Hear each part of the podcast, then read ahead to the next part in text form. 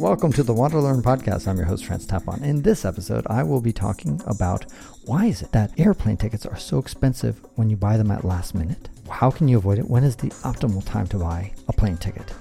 This is a common question, and yet I've also struggled to find an answer to that. And I was reading a newsletter from my paid subscription to Scott's Cheap Flights. Find a link in the description. You can get a paid subscription as well. A premium subscription. They give you the best, most awesome deals out there for flights. There's really no other site that I think compares so well to Scott's Cheap Flights. They have a great deal. It's about $50 a year to get a membership, and you'll easily save $50 it'll pay for itself if you just buy one ticket using some of the tips that they give you. You can get really incredible fares, including mistake fares, which are the best ones out there. You know, something like San Francisco to Paris for $200, things like that.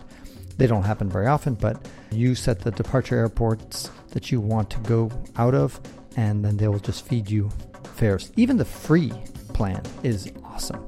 Just sign up for the free plan, and if you tend to fly a lot or you want a lot of deals, then sign up for the premium plan. All right. So let's dive into their newsletter and see some of the, the tips that they talk about. You've been meaning t- to buy a plane ticket. Now it's all of a sudden two weeks away and you don't have any tickets. You keep hoping for that last minute miracle. And you keep hoping that the universe will respond by giving you the deal that you want. Instead, you get higher and higher fares. Why is that? Why is it that last minute flights equals expensive flights? You might think that prices should go down the closer you get to the flight, right? Because after all, selling a ticket for $50 is better than selling for zero, having an empty seat, right? It's kind of the same idea with hotels. I've, I've asked that question to other people on the podcast. Why is it that the Ritz Carlton doesn't drop its fares to $50 a night when it's 11 p.m. on the last day? Might as well, right? Sell, sell a ticket for, for that price. But that's not how it works. That was a conventional wisdom for decades. But beginning in the early 1970s, airlines began realizing that people were buying last minute flight tickets were not vacationers. The people who were doing that were business people who didn't schedule their meetings months in advance like leisure travelers schedule vacations. And while leisure travelers care a lot about the airfare, in other words, every little dollar, you know, if all of a sudden you see, oh, that flight is $790 and the other one's $770, you're like, oh, wow, I can save 20 bucks. Great, I'll, I'll buy that. A business traveler doesn't care all because the company is paying. So they'll rather pick the airline that's going to give them the frequent flyer miles. And who cares if it costs twice as much? You know, who cares? Uh, the, the company will pay. If Last minute bookings are made by business people who don't care about what it costs. Therefore, the optimal strategy, pricing wise, for airlines isn't to slash fares, it's in fact to jack up the fares and gouge the business travelers. That makes them the most money, even if it means leaving a few seats empty. The takeaway for you and me, us leisure travelers, is do not count on last minute or standby flights popping up. Instead, you should expect and plan that last minute fares will skyrocket. Remember, not all last minute flights are equal. And this is the key takeaway. If you listen to anything in this podcast, just remember this one thing. There's the Goldilocks window period of when it is most likely for cheap fares to pop up. And here's the answer. The Goldilocks period is for domestic flights, it's between one and three months in advance. Again, if you're flying within the United States of America, you want to book a ticket anywhere between one to three months in advance. If it's more than three months in advance, it may not be optimal. So there you go. What about for international flights? There it's two to eight months in advance, so a little bit more.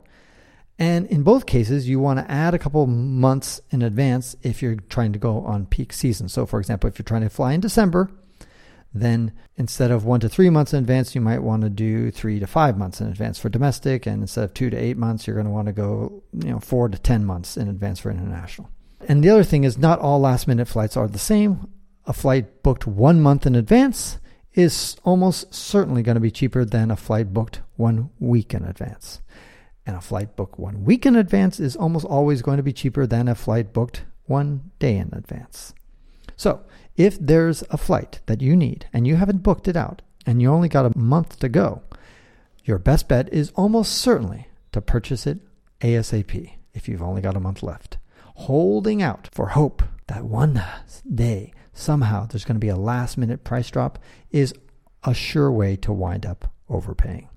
Here's another important point budget airlines are most likely to have reasonable last minute fares. If you ever heard of an airline called Spirit Airline, it's a budget airline in the United States. And that is a place where you want to go if you have to get a last minute flight. Why is that? Well, think back to what we were talking about earlier. Why is it that last minute fares tend to be so pricey? It's because airlines want to gouge business travelers. But business travelers rarely fly on Spirit Airlines, nor do they fly on Frontier or other ultra low cost carriers. As a result, last minute fares tend to be much, much more affordable on budget airlines because they primarily cater to leisure travelers. I hope this has been helpful. It's a short episode, but packed with information. If you want to sign up for Scott's cheap flights, go to the link in the description and you're going to get a good deal at that. It's going to be less than 50 bucks a year. Definitely going to pay for it if you fly just once using their service and you might save a whole lot more. I use it all the time and I think it's they're fabulous. And you can also forward the emails to your friends. If all of a sudden you see a great deal for somebody you know, send them the, the tip that you get on the email. Great way to make your friends happy. This is Francis Tapon encouraging you to wander and learn. And that ends this episode of the Wander Learn podcast, where we explore travel, technology, and transformation. If you'd like to see the show notes with links to what we've talked about, go to wanderlearn.com and click on this episode. If you'd like to connect with me, just remember F Tapon. That's my first initial and my last name. F Tapon is always my social media username. My website is ftapon.com. Do you want to leave me an anonymous voicemail where you can make a comment or ask a question? Then go to speakpipe.com slash ftapon. Furthermore, if you'd like to get rewarded for supporting my projects, then go to patreon.com slash ftapon. That's where you can pick up some remarkable rewards for as little as $2 a month.